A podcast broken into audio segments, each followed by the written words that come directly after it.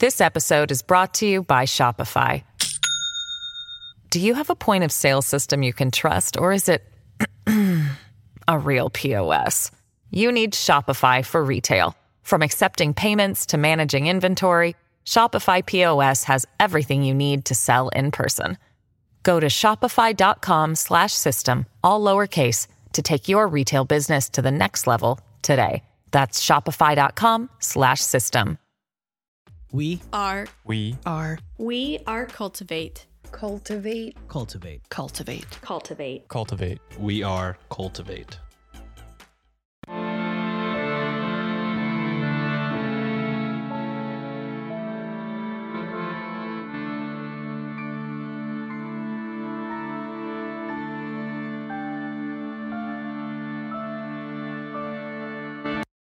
Hello and welcome to Y'all Crime, where we discuss the funny, strange, and obscure crimes of yesteryear. I'm your host, Lindsay Valenti, and with me is my sister and co-host, Maddie Stengel. Hello. Hi. How's it going? It's going. Yeah, I feel that. It's a very full moon Sunday. Yeah, it's been kind of a weird day. It's a weird day. Not anything extremely bad, it's just inconvenient. Yeah. Tiny inconveniences. Yeah. Yeah. Well, this is week two of Spoopy October. Spoopy Halloween. And this one is a doozy. Oh boy. So this week, we are going to be discussing the New England Vampire Panic. Awesome. That sounds great. You may recognize parts of it as we go into it, but okay. If you don't, yay. Surprise! Surprise! Information was pulled from the following sources: a twenty twenty-two New England Today article by Joe Bills, twenty twenty-two Heritage Daily blog post, twenty twenty-one Newspapers dot com blog post by Jenny Ashcraft, twenty nineteen history article by Crystal Ponte, twenty twelve Smithsonian Magazine article by Abigail Tucker, eighteen ninety-six American Anthropological Association article by George R. Stetson, The Avocado, New England Historical Society, and Wikipedia. And links to all of these articles will be included in the show notes. So. I'd never heard of The Avocado before, but... I like it? Yeah, it's kind of like Medium, or like a oh, blog okay. posting platform, so... Nice. Avocados. So expensive. Apple. So delicious. Oh my god, do you watch Bake Off? Sometimes. Quick side Was- note, uh, this week's episode, when the British people attempting to make Mexican food, one of the ladies cut the avocado in such an insane way that, like, my brain stopped. I couldn't handle it. I'll have to watch it. You have to watch it. Let me know. Everyone needs to watch it. If you don't have Netflix, figure it out. Find it. Yeah. I've seen things around the internet where people uh, people talking about it, so I'll have to The pizza out. episode was bananas, too. I'll have to check them out. Their version of Tex-Mex was incorrect. and, ins- and insulting. And I'm not even from Texas. Real Texans are just like grabbing their pitchforks and torches. Yeah. He was like, this is a brisket. And it's like, no, it is not. You shut your mouth. You just insulted briskets everywhere. all, all the pigs are like, I died for nothing. All the beef died for nothing. Brisket is no longer sacred. I think it is just beef primarily. Anyway, the cow cows will not stand for that type of slander, so they won't. You better figure it out. Looking for more content?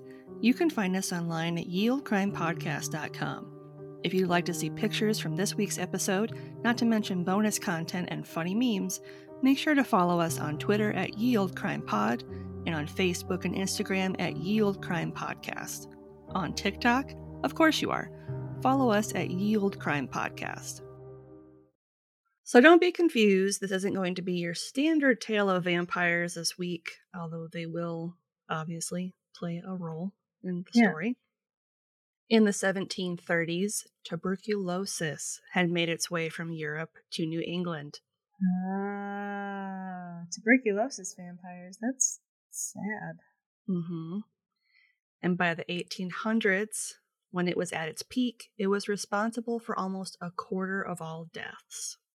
That's not great. Mm-mm. That's a lot of death. Mm-hmm. The epicenter for this outbreak was the southwestern section of Rhode Island, south central Vermont, southeast Massachusetts, and eastern Connecticut. Yeah, that's where like a lot of the settlements were at that point, right? Mm-hmm. One of the biggest ports. Mm-hmm. At this time, tuberculosis was still fairly new and was often referred to as consumption, yeah. as the afflicted would waste away. The symptoms are a chronic cough, often but not always bloody, fever, night sweats, and weight loss. Without the aid of medicine, as no one was sure at this time how it was spread, fun fact, it's a highly contagious airborne disease, mm-hmm. it caused a global pandemic. We have no idea what those are like. I don't know what that is. I've never experienced that before. No. I, as a millennial, have not experienced any world tragedies in my life. Ever, ever. Generational trauma. It's fine. Yeah. It's fine. Don't worry about it. We're good. This is Tuesday, right? Yeah. What? What? A quote from the eighteenth century describes the illness as follows.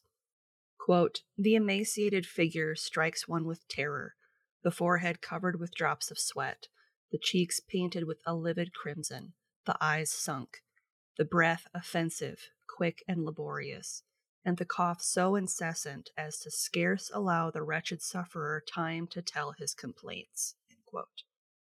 Yeah. Yeah. Did they really have to say that their breath stunk? Like, that's just way to knock them while they're down. Right. They're already dying and they're like, God, your breath, dude. Well, isn't the isn't it something where once you go into like ketosis, your breath starts yeah. to smell a certain way because you're because your body's eating itself, essentially? Mm-hmm. Yeah. That's and probably what it was. If you're really that like coughing up that bile too. Yeah. It would just be toxic acidic mm-hmm. smell. Yeah, there there was no yield crest. or yeah. yeah. By the turn of the century, tuberculosis caused one in every four deaths in the eastern United States. Mm. Even today, it remains one of the deadliest infectious diseases in the world and is the cause of over a million deaths each year. Still. And that's today. today. Damn. In fact, between the years of seventeen eighty-six and eighteen hundred, tuberculosis alone claimed two percent of New England's population. Wow. That's crazy. Mm-hmm. As people so often do when they need to understand the unknown, many New Englanders turned to superstitions and folklore to find answers as to why so many of their friends and family were dying. Mm-hmm. Their conclusion? Vampires. Checks out. You know? Mm-hmm. Yep. Science, magic. It's all the same. Yep. It's all the same. A quote from an article published by George R. Stetson has the following to say about New Englanders and their vampire superstition. Quote, in New England, the vampire superstition is unknown by its proper name.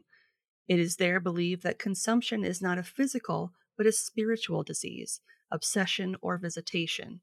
That as long as the body of a dead consumptive relative has blood in its heart, it is proof that an occult influence steals from it for death and is at work draining the blood of the living into the heart of the dead and causing its rapid decline.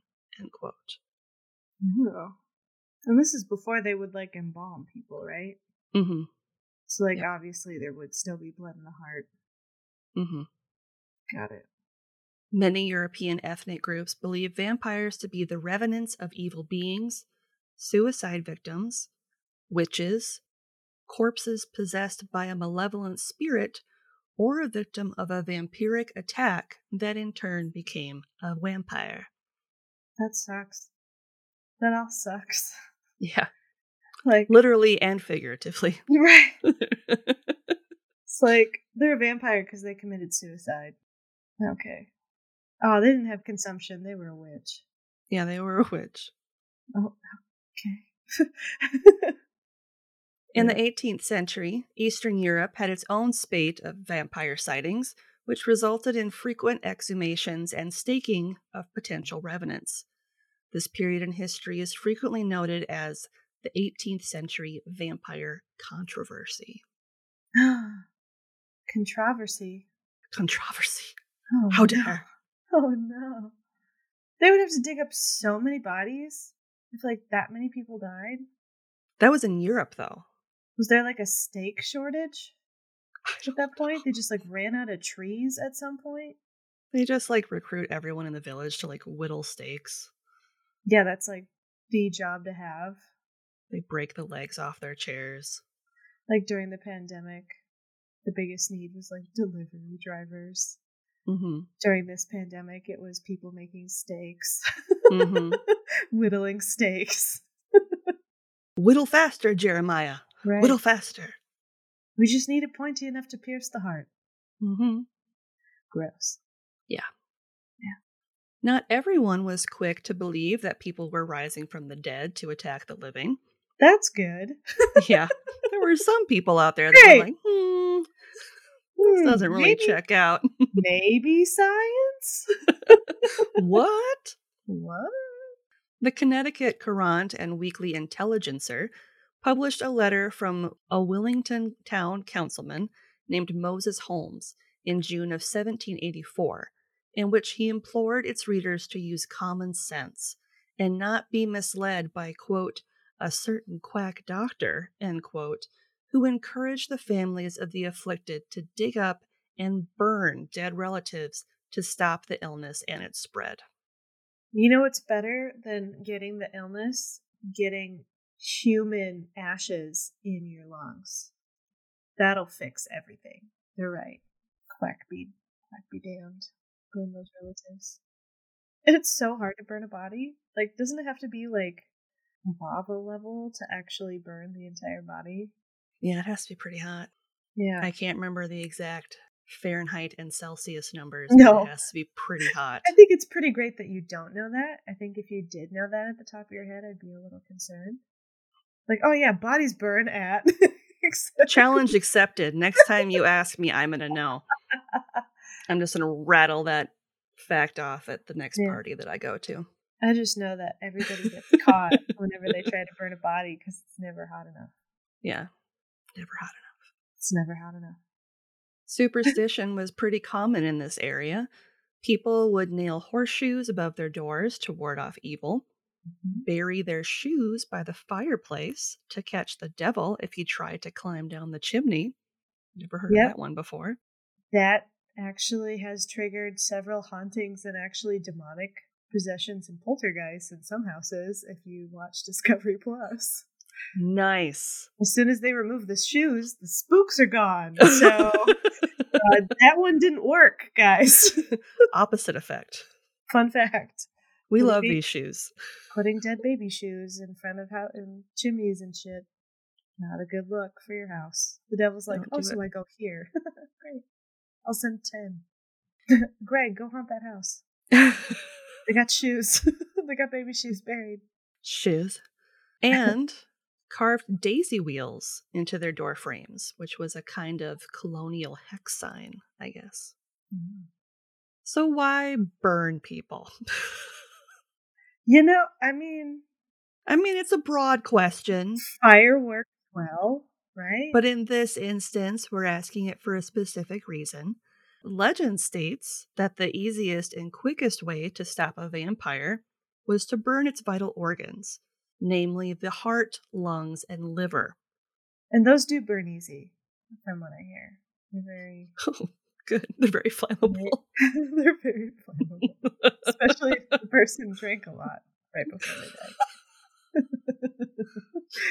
The liver just goes up in flames. Just goes up like kindling. I wonder if the vampire drank from a drunk, if that's how it would be too. Maybe. Mm. Signs of a vampire were if they appeared bloated as if full, which we now know is a result of gases building up in the body. Yeah, that's like everybody, guys. Yeah.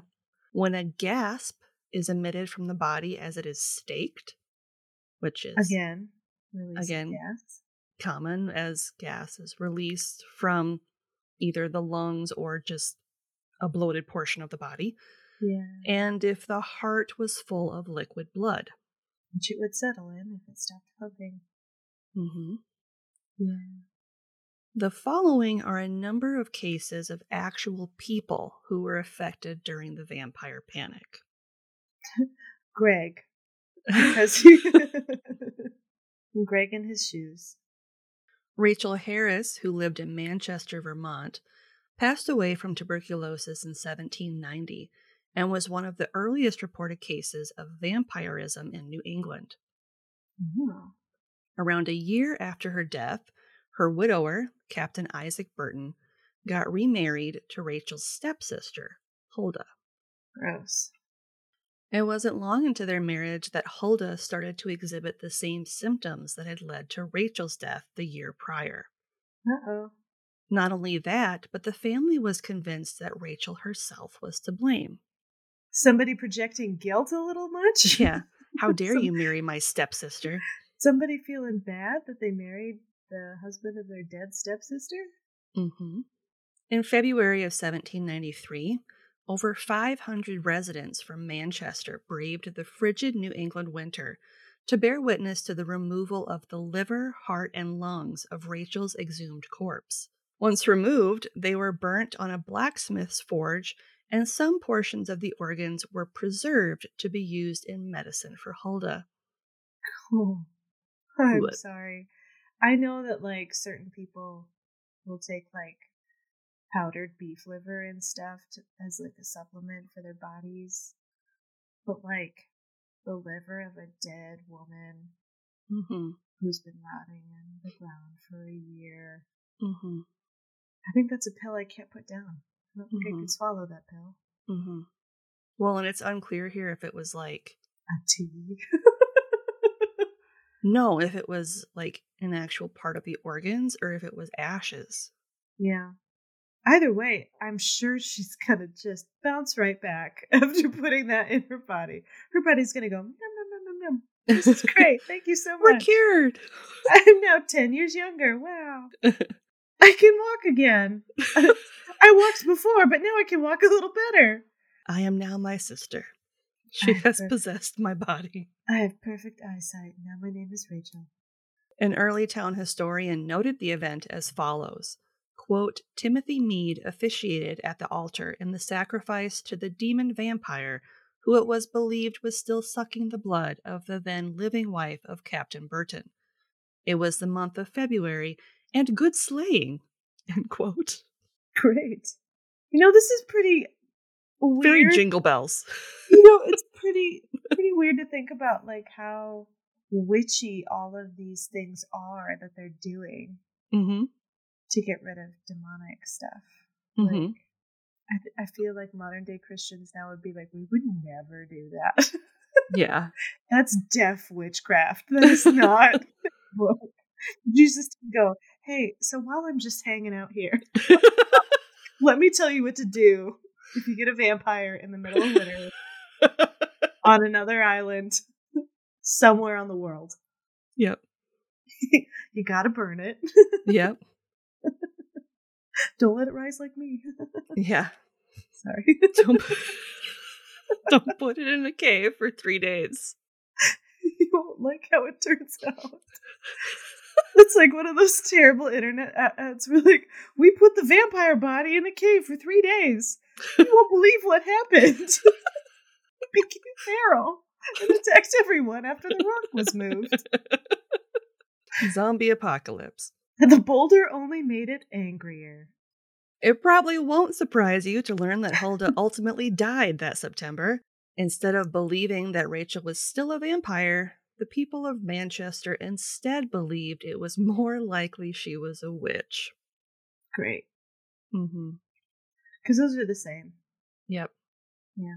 They're interchangeable. Yeah. One's an energy vampire. The other one's an actual vampire. Mm-hmm.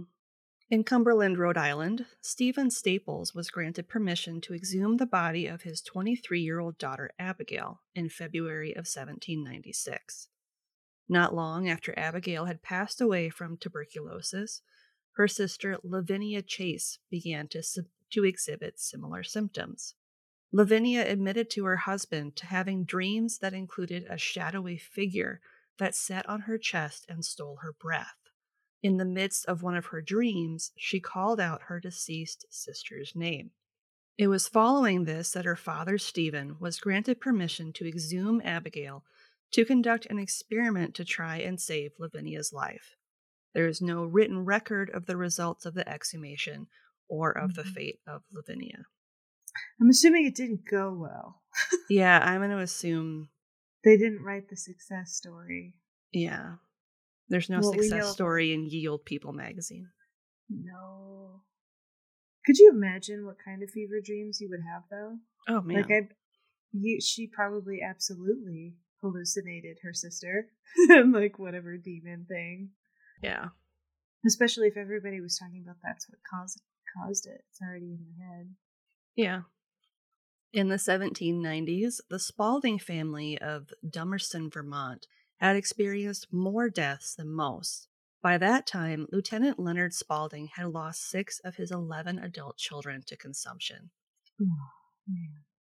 When his seventh became ill, another daughter, he did what he felt necessary to prevent more of his children from passing. He dug up the body of the last child he had buried, removed their vital organs, and had them burned. A common vampire-esque belief of the time was that vines would grow around and between caskets buried adjacent to one another, thus connecting the family forever. Hmm. I mean, that's kind of sweet if you don't be on the vampire part. Yeah. Like, body tree. It's a family tree. Oh my god. It's a literal it's a, family tree. It's a literal family tree. That's so cute. Oh. Mm-hmm. The belief held that once all of the burials in a plot were connected, another family member would pass. As a result of this superstition, Lieutenant Spaulding had his son Reuben, who died in seventeen ninety-four, buried in a grave that was separate from the rest of the family members, Ooh. in a vain attempt to halt the spread of the deadly disease. So well known was the case of the Spaulding family that it was even noted in the Journal of Henry David Thoreau on September twenty-sixth, eighteen fifty-nine. Quote, "The savage in man is never quite eradicated. I have just read of a family in Vermont who, several of its members having died of consumption, just burned the lungs and heart and liver of the last deceased in order to prevent any more from having it." End quote. Yeah. This just, this all sounds bad. Like, it all mm-hmm. sounds terrible, especially like, did these people really also believe that you shouldn't desecrate a body? We'll get to that. Okay, because that's, that's also a conflict, you know? Yeah. Similar to the Spauldings, another family faced the same issue in Exeter, Rhode Island. The Tillinghast family consisted of fourteen children, and Sarah was the first of Stuckley's children to pass from consumption. Stuckley's living children would share that Sarah would visit them in their dreams, which could easily be dismissed as a way for them to grieve the loss of their sister. Yeah. That is, until Stuckley had a dream of his own. Mm. In his retelling to his wife, Honor, he was in the apple orchard on their family farm, preparing for the harvest, when he heard his nineteen-year-old daughter, Sarah, calling to him. As he turned to her, a dark, cold wind blew leaves about him until he lost sight of her entirely. As the wind died down, she was nowhere to be seen. In her wake, half of the trees in the orchard were dead. Stuckley shared this dream with his pastor, fearing it was a bad omen. But after being assured it was nothing more than a dream, he let it go. Once the harvest passed without incident, he had all but forgotten about it. Okay. Sarah passed away in seventeen ninety-nine, not long after the harvest season. A few weeks following her death, her youngest brother, James, aged nine, complained that he had a pain in his chest. Quote, here where Sarah touched me, end quote. Oh, no. Not long after that, he too was dead. After James went Andrus, age fourteen, then Ruth, age sixteen. Both claimed to have been visited by their dead sister Sarah prior to contracting tuberculosis and dying. Not good. Stuckley once again went to the Reverend and was told that it wasn't an evil curse and everything would happen as God willed it. Yeah. Yeah. Stuckley's oldest, Hannah, who was twenty-six and lived a few miles away from home with her husband, started to visit home more to help around the house. It wasn't long before she also claimed to hear Sarah in her dreams, fell ill, and passed. Next was their mother, Honor, whose seventeen-year-old son Ezra fell ill around the same time. After speaking with his farmhand, Jeremiah, Stuckley, with the help of another farmhand named Caleb, worked together to exhume the bodies of all the children in the family plot one by one. All of them, with the exception of Sarah, exhibited the standard stages of normal decomp. Sarah, who had been in the ground for six months, still looked like she had just been buried. Mm. Following Jeremiah's instructions, Stuckley removed Sarah's heart before covering it in oil, lighting it on fire, and burning it to ash. After this, no more of the children mentioned seeing Sarah in their dreams. Mm. Sidney Ryder wrote in eighteen eighty-eight that, quote, peace then came to this afflicted family, but not, however, until a seventh victim had been demanded, end quote. Ezra, unfortunately, passed from consumption, but his mother, Honor, was able to make a full recovery. She even went on to have two more children. Jeez. So if you go back to his prophetic dream, he did, in fact, lose half of his children before having two more. That's crazy. In Woodstock, Vermont, Frederick Ransom died of consumption in eighteen seventeen. According to a recounting by his then three-year-old brother, Daniel. Oh, no! Yeah. So oh, this no. was many years later, as he had been told by his parents.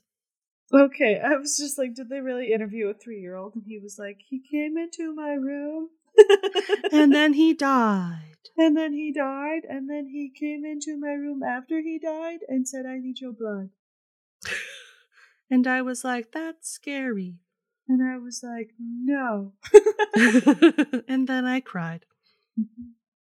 So in, in a recounting to author Henry David Thoreau, his family was particularly susceptible to tuberculosis. Quote, it was said that if the heart of one of the family who died of consumption was taken out and burned, others would be free from it.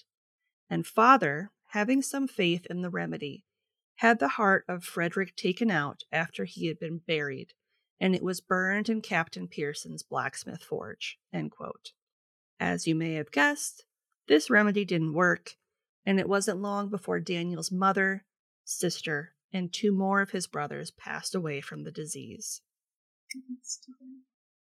Frederick's heart had been burnt in the town green in eighteen thirty. Meanwhile, in Foster, Rhode Island, Nancy Young passed away on April sixth, eighteen twenty-seven, at the age of nineteen from consumption. Her sister Almira's health rapidly started to decline following her sister's passing. She also dreamed of her sister and told her father, Captain Levi Young, quote, she looked so bright, like an angel, end quote. Mm. The family called in the best doctors, looking for a way to cure Almira, but nothing seemed to work. After this, Levi started to doubt conventional medicine and turned to local folklore instead. He went before the town elders, and they quickly agreed that the Young family was being tormented by an evil spirit. That's not a fun thing you want. No. Like, yep. Definitely tortured by an evil spirit. Sorry, guys. Yep. The vampire had to be driven out, and Nathan Doc Lennox led the group of friends and neighbors who helped gather wood for a pyre, which is always a great start to any story. Yeah. yeah. Levi alone exhumed the remains of his daughter, Nancy. Once her body was exhumed, he had her body burnt. Doc Lennox instructed the remainder of the Young family to join hands around the fire and breathe in the smoke as it washed over them in order to break the curse. That's horrifying. Mm-hmm. That's terrible. Mm-hmm. I'm sorry, but I would have a really hard time breathing you in mm-hmm. if somebody was burning your body in front of me. Yep. I'd have yeah. a real hard time.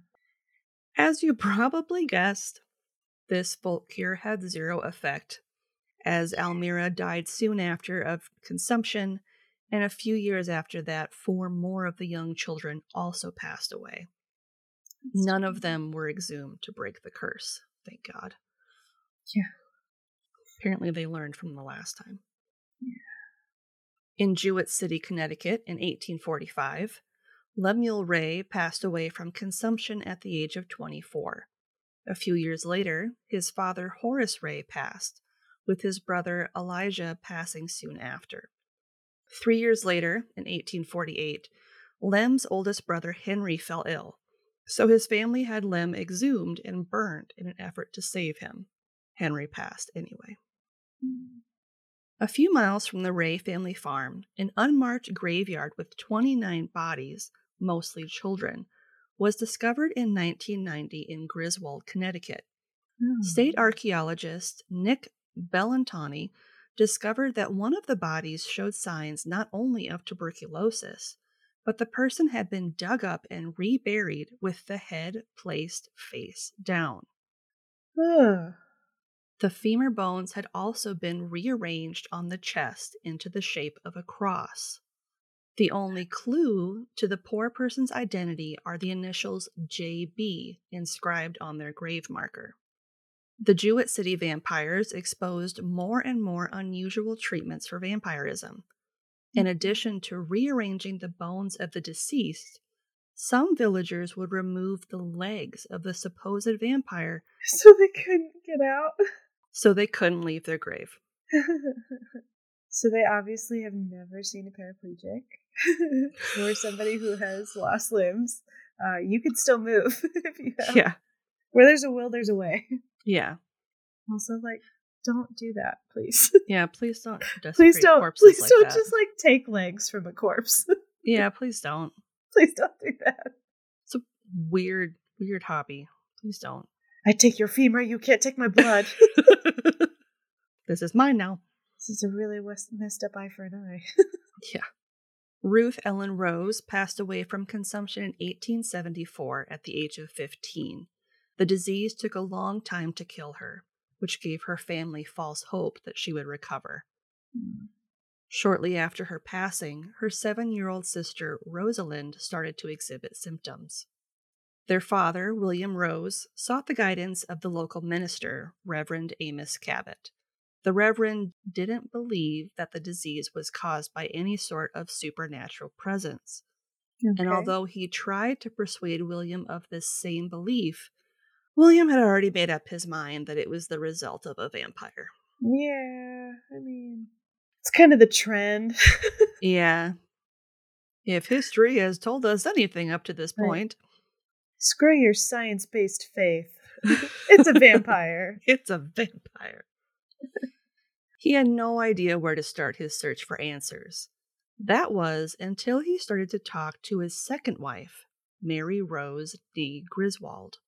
Mary's former husband was Thomas Tillinghast, the grandson of Stuckley Tillinghast. Oh.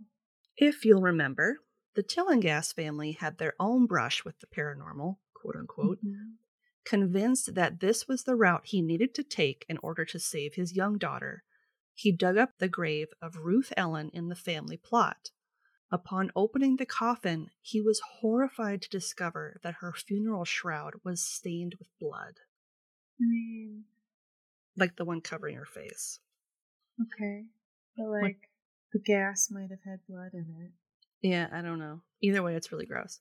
Yeah. It, I mean, that is horrifying, especially if you already believe that she's a vampire and she's got a bloody face. Yeah. Not great. Not a good look. No. not, not working well for... No. Not off to a great start. No. Thankful that the shroud was covering the face of his daughter, he quickly cut out her heart. He claimed that after it was removed, he heard a gasp come from below the shroud, then nothing. Again, gasp. Yes.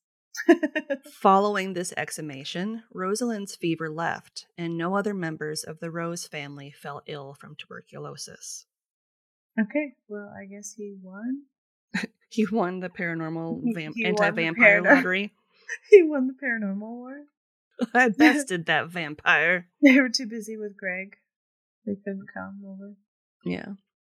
Poor Greg.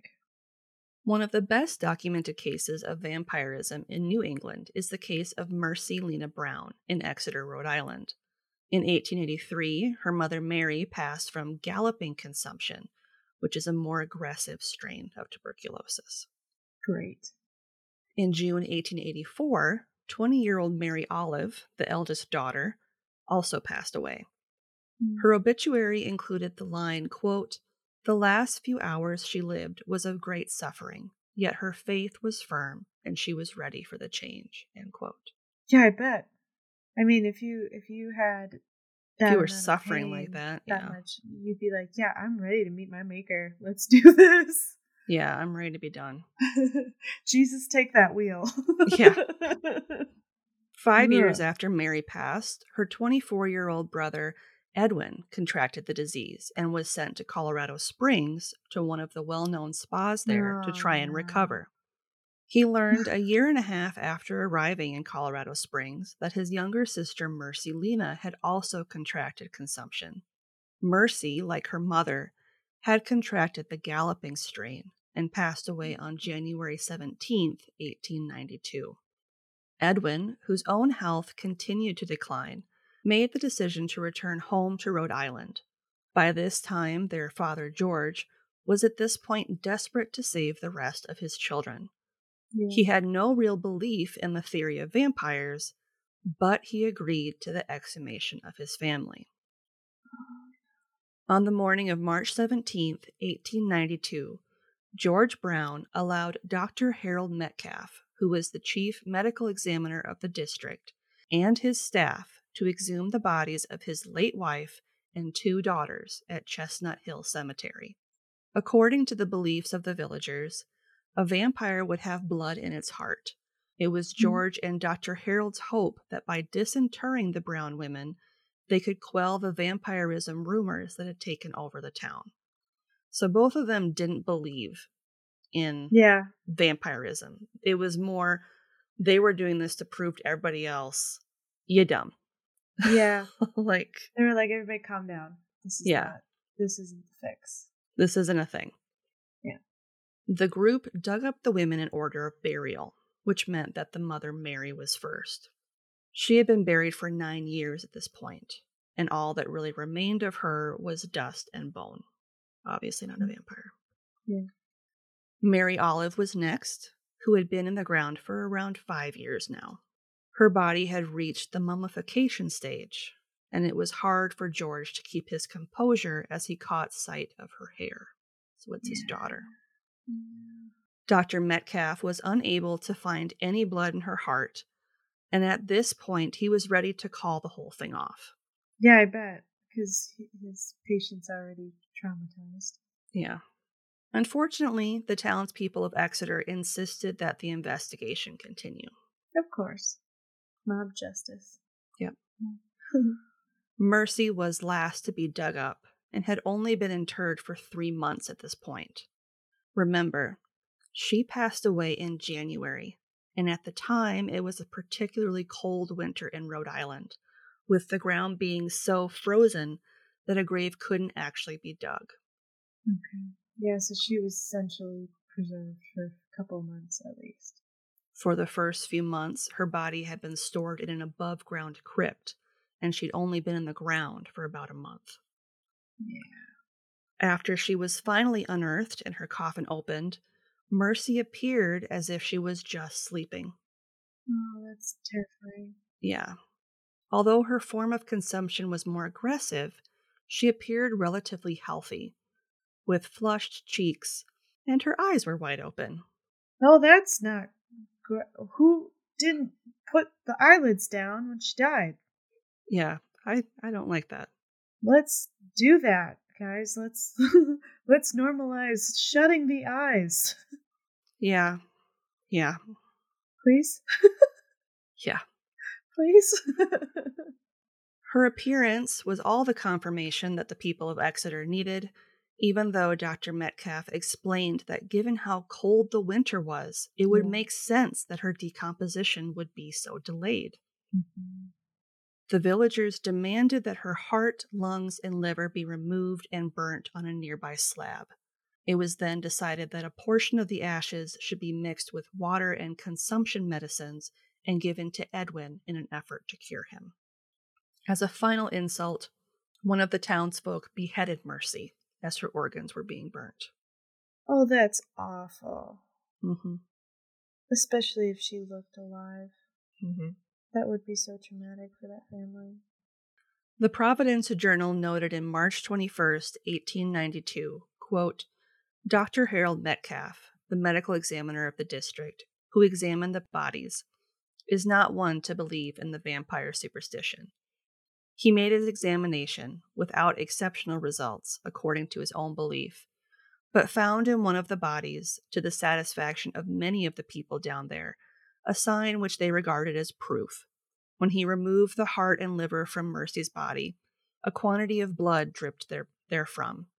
The vampire, the attendants of the doctor said, and then, conforming to the theory of the necessity of destroying the vampire, burned the heart and liver, end quote. Yeah, I mean, it, it all would have settled mm-hmm. there, so... The Brown exhumations in Rhode Island cemented Exeter as the vampire capital of America. I'm sure they loved that. Mm-hmm. The last week of March, the Pawtuxet Valley Gleaner published a letter to the editor written by a family friend of George Brown.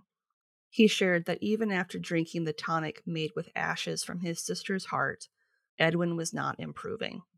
And shortly after the paper came out, Edwin Brown was dead. Yeah. Because he had consumption, mm-hmm. and they didn't medicate him. They gave mm-hmm. him poison. Mm-hmm. That's not Minute Maid orange juice, guys. There's no for- there's no fortifying calcium. No. Mercy Brown, the quote-unquote last vampire of Rhode Island, became highly influential in a number of modern horror fiction after her death. Examples include the character of Lucy Westerna in Bram Stoker's Dracula, and oh. famous horror writer H P Lovecraft mentioned her by name in his story, The Shunned House. And if you've ever listened to Lore by Aaron Mankey, you will probably be familiar with her case as well. Mm-hmm. Mercy's legacy isn't just as the last vampire. She also left a quilt that is still in the possession of Brown family descendants. It is made of pink, blue, and cream cotton with brown fabric. The quilt is likely made with sections of dresses that used to belong to her mother and sister, and it's obviously a treasured family heirloom. The pattern she used is often referred to as the wandering foot, and it's said that anyone who sleeps under it will be lost to their family, doomed to wander after death. Well, that's not terrifying at all. No. I thought it was, like, really cute and sweet up to that point. Yeah. And you're like, now you're stuck with your family and can't find them forever. Great. Mercy is also said to frequent a particular bridge, leaving behind the scent of roses. Mm-hmm. Ghost hunters claim to have picked up murmurs of her voice at her grave, and it's even said that she will visit terminally ill residents to let them know that death isn't as bad as they may fear. That's nice, at least. Yeah. She's like, no, it's cool. She's like, it's like okay. It. It's It'll okay. okay. Besides the removal of vital organs, some communities in Maine and Plymouth, Massachusetts, simply flipped suspected vampires in their grave so they couldn't rise from the dead. That's hilarious. Yep. Like, the, like they're turtles. Like mm-hmm. what? Yep. Oh no, I can't flip. Mm-hmm. Turtle vampires. According to folklorist and author Michael Bell, quote, the authentic image of New England's vampires would be a corpse that did not appear to have been completely de- decomposed, one that had fresh, that is liquid, blood in its heart, or other vital organs, which indicated that the corpse had been inhabited by some sort of evil, spiritual, not corporeal, that was draining the life from living family members, end quote. Michael documented over eighty vampire rituals in New England, and he continues to uncover new ones. The cases are as far back as the late seventeen hundreds, with the bulk taking place in the backwoods of New England in the eighteen hundreds. Some cases are as far west as Minnesota. Oh, great. Wow. Great. Wow. You may wonder why there are so many cases of vampires in the tiny state of Rhode Island. As Michael Bell explains in his book, Food for the Dead, On the Trail of New England's Vampires, Rhode Island has about two hundred sixty cemeteries per one hundred square miles. That's not great. Which I don't were, like that. Yeah, which were small and scattered around private farms. In Vermont, there were twenty cemeteries per one hundred square miles. These were much larger and located often in the center of town. Compared to the rural cemeteries of Rhode Island, it would have been much harder to conceal a supposed vampire exhumation in Vermont. Hmm. One thing I want to point out, well, a couple things, is that the majority of the families mentioned today lived in rural areas and were yeah. farmers or worked in their small communities as dressmakers and store clerks. Mm-hmm. This doesn't change the fact that these events didn't take place during the days of the Puritans. The Industrial Revolution was in full swing, mm-hmm. and some of these rural communities weren't that far from larger cities like Newport, Rhode Island. In an ironic twist, only about ten percent of them actually belonged to a church. So despite Jeez. like all their Puritan backgrounds, only a handful of these people actually believed in God. That's interesting. Mm-hmm. Which makes me think that, you know, that, whoa, okay, so the desecration of the body and stuff is is more it like, wouldn't have bothered them as much because no they didn't That's go crazy. To church. They didn't believe in God, but they were so, so weird about witchcraft. Yeah what yeah what yeah I know, it was crazy. When I read that, I was like, what? The various cases of the New England vampires started to wane at the end of the nineteenth century, which could have something to do with the fact that Robert Cook had identified the bacteria that causes tuberculosis on March twenty-fourth, eighteen eighty-two. Nice. Mycobacterium tuberculosis. Get it. Many folk cures throughout the seventeenth and eighteenth centuries included drinking brown sugar dissolved in water. That would be better than ash. Yeah, right. I would drink that. It wouldn't do anything, but I'd drink it. Right. You'd feel good. And some people were even prescribed frequent horseback rides. Nice. Get all, I don't get know all why. Your coughs out. I don't know why. Fresh Probably air. Free, well, like freeing your lungs, getting all, mm-hmm. getting it all out. Maybe. Those poor horses, just people like coughing all over them as they coughing went around. Blood on them and stuff. Yeah. Sweating on them. Making me gallop for your galloping consumption. I just picture those weak people having to be like strapped down yeah. to those horses because yeah. they would just be falling off. Right. Most medical professionals at the time simply told victims and their families, quote, "There's nothing we can do, and it's in the hands of God," end quote. Which is fair. I mean, yeah, there wasn't a cure at the time. No, and it was highly contagious. Like, there's no way. And along with that, any sort of treatment for tuberculosis wouldn't be available until the nineteen forties. That's crazy. Yeah. And today it is preventable and curable with a rigorous course mm-hmm. of antibiotics taken over the course of six months.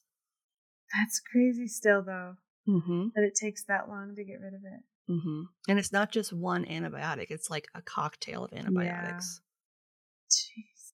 There is a vaccine for tuberculosis known as Bacille Calmette Guerin, or B C G, and even though it is not widely distributed in the United States, It is very common for infants and small children in countries where tuberculosis is still a problem.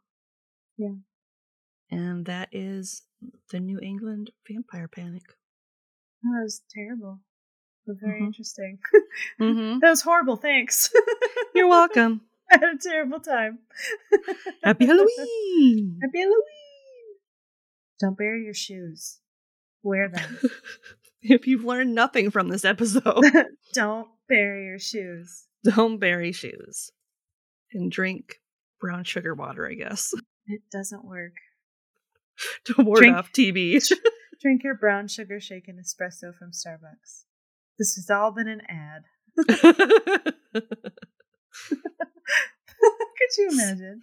Subliminal messaging. It's just all an ad for Starbucks. Don't want tuberculosis? Brown sugar shaken espresso. Get one today. Without milk. All of a sudden, people all around the country are like, what's with this new rush for brown sugar? What? I don't know. It just starts flying off the shelves. Just gotta start toasting your sugar, man. Mm-hmm. I'll make those. Got something you want to say? Shoot us an email over at y'all crime podcast at gmail dot com. We'd love to hear your story ideas, see any gifts you send our way, or if you just want to say hello. We're pretty friendly.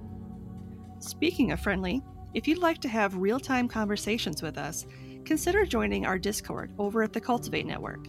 You can chat with us over at the Old Crimers Cubby, or catch up with any of the other great creators that are part of the Cultivate family of podcasts. Just click the link in our show notes or over on our Linktree to get started today. Three Spooked Girls. Three Spooked Girls. Hey there, I'm Tara. And I'm Jessica, and together we co-host the podcast Three Spooked Girls. If you love the paranormal or murder, join us on Mondays for full-length episodes where we discuss our favorite paranormal stories and true crime cases. And join us again on Thursdays for our mini-sodes called Stabby Snippets, where we tell you all about true crimes happening in the news. You can find us on Apple Podcasts, Podbean, Spotify, wherever the hell else you listen to your pods at.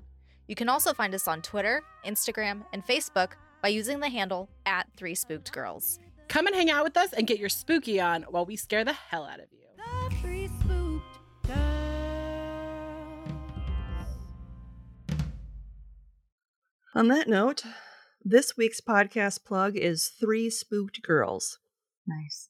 Three Spooked Girls is created and produced by two longtime ghoul friends that have an obsession for the paranormal and true crime.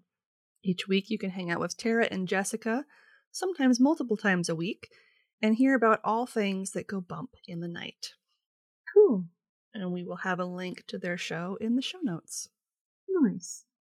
So with that, what's something good you'd like to share? One good thing, uh, so I, I visited our parents this weekend, and they have two fairly new puppies into the fold.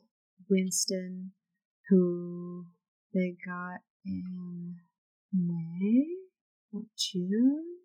Yeah, it was sometime in the spring, it, or yeah, the beginning was, of summer, yeah. Yeah, beginning of summer, I think. And his sister, different litter, same mom, I think, was like given back to the rescue, and they took they took her in like a couple months ago, I think.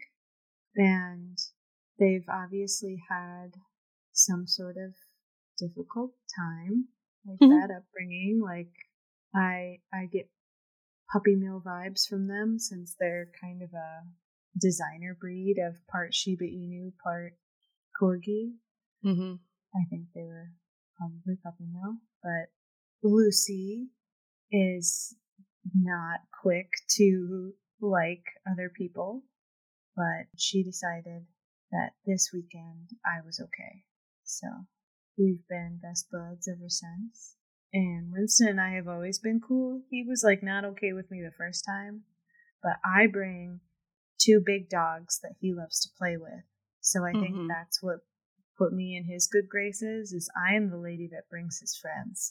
Mm. So, and Lucy was like, you are the lady that brought the two dogs I don't want in the house in the house.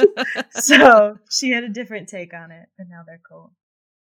So that was kind of a cute, victorious moment, was having her like me. It's nice, nice when dogs that are afraid of people trust you. It's a mm-hmm. really good feeling. So. Mm-hmm. What about you? What's one good thing?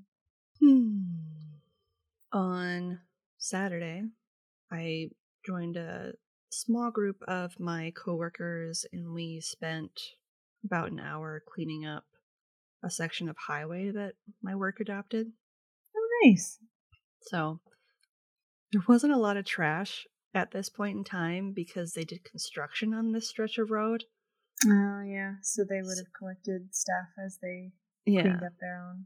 Yeah. So most of it, my knees hurt, like my thighs and my knees hurt from squatting so much because I was mm-hmm. just picking up cigarette butts. Like that was the the main yeah. thing I was picking up, was just cigarette butts everywhere.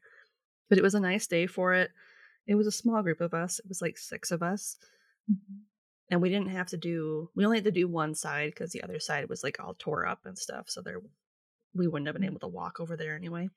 But in the spring, when we do it again, after all the snow melts and stuff, it sounds like we're going to have a bigger group of people doing it. So yeah, you should, because winter brings trash. yeah. Yeah. There's going to definitely be a lot more trash in the There's spring after the snow melts and after both mm-hmm. sides of the street are opened again. So, yeah. But it was fun. We originally were going to go out and get pizza afterwards, but the place we were going to go to wasn't open yet. Oh, no. So we went to this burger joint that my boss and I have gone to a few times. That's really good. They have really good tots. I think that's, nice. to me, that's the mark of a, a quality place to go, if they have good tots. Yeah. If they know yeah. how to make tots well, that's a place I will go to. And for our non-American listeners, she's tater tots or potato, pota- potato cindrils, right? Cylinders? Cylinders at that point. Because they're not round. They're not round. No. They're not spherical. Yeah. yeah. They're like little little tubes, I guess. Yeah. Little solid tubes. Potato tubes that you fry and put stuff on. Mm-hmm. They're delicious. It's as if you made a hash brown stick and cut it into smaller sections. Mm-hmm. Mm-hmm. Hashtag delicious. Hashtag tater tots. Hashtag mm-hmm. tots. Spoopy tots. Mm-hmm. So yeah, nice. Felt good doing that. That's to start my day on Saturday. Nice. All right. Looking for more content? You can find us online at Y'all Crime Podcast dot com. If you'd like to see pictures from this week's episode, not to mention bonus content and funny memes, make sure to follow us on Twitter at Y'all Crime Pod and on Facebook and Instagram at Y'all Crime Podcast. On TikTok, of course you are. Follow us at Y'all Crime Podcast. A great way to support the show, if you want to help us out but can't do so financially, is to leave us a five-star rating and review on Apple Podcasts, Podchaser, Good Pods, or wherever you're listening to this podcast. Mm-hmm. This week's review comes from Podchaser, from user Biochem nineteen eighty. Nice. Speaking of science. Speaking of science. That's that's a very good review. Yeah, exactly. For this episode. Very on brand. Yeah. Their five-star review says, I really enjoy this true crime podcast. The hosts are really likable and the banter is great. Mm. The focus on historical crimes creates a unique theme for the podcast. It is entertaining and informative. Great show! Exclamation point. Thanks. Thank you. Very kind. If you're interested in ad-free content, consider supporting us with a one-time donation either over on Buy Me a Coffee or our Venmo page, both of which are in our Linktree and in the show notes. If you'd like early ad-free content, not to mention some bonus material, become a member of our Patreon today for as low as a dollar a month. Once again, I have no idea when there is a sale on our TeePublic shop. I know at some point there will be this month. And speaking of TeePublic, shout out to Kate over at TeePublic. Their graphic designers helped us with a couple new designs, and then mm-hmm. she also sent us a couple shirts that we modeling. will model at some point this month and share on the socials. Mm-hmm. So you should go check those out. Awesome. And on that note, as always, I'm Lindsay. And I'm ready. And we'll see you next time with another tale. Isn't this crime?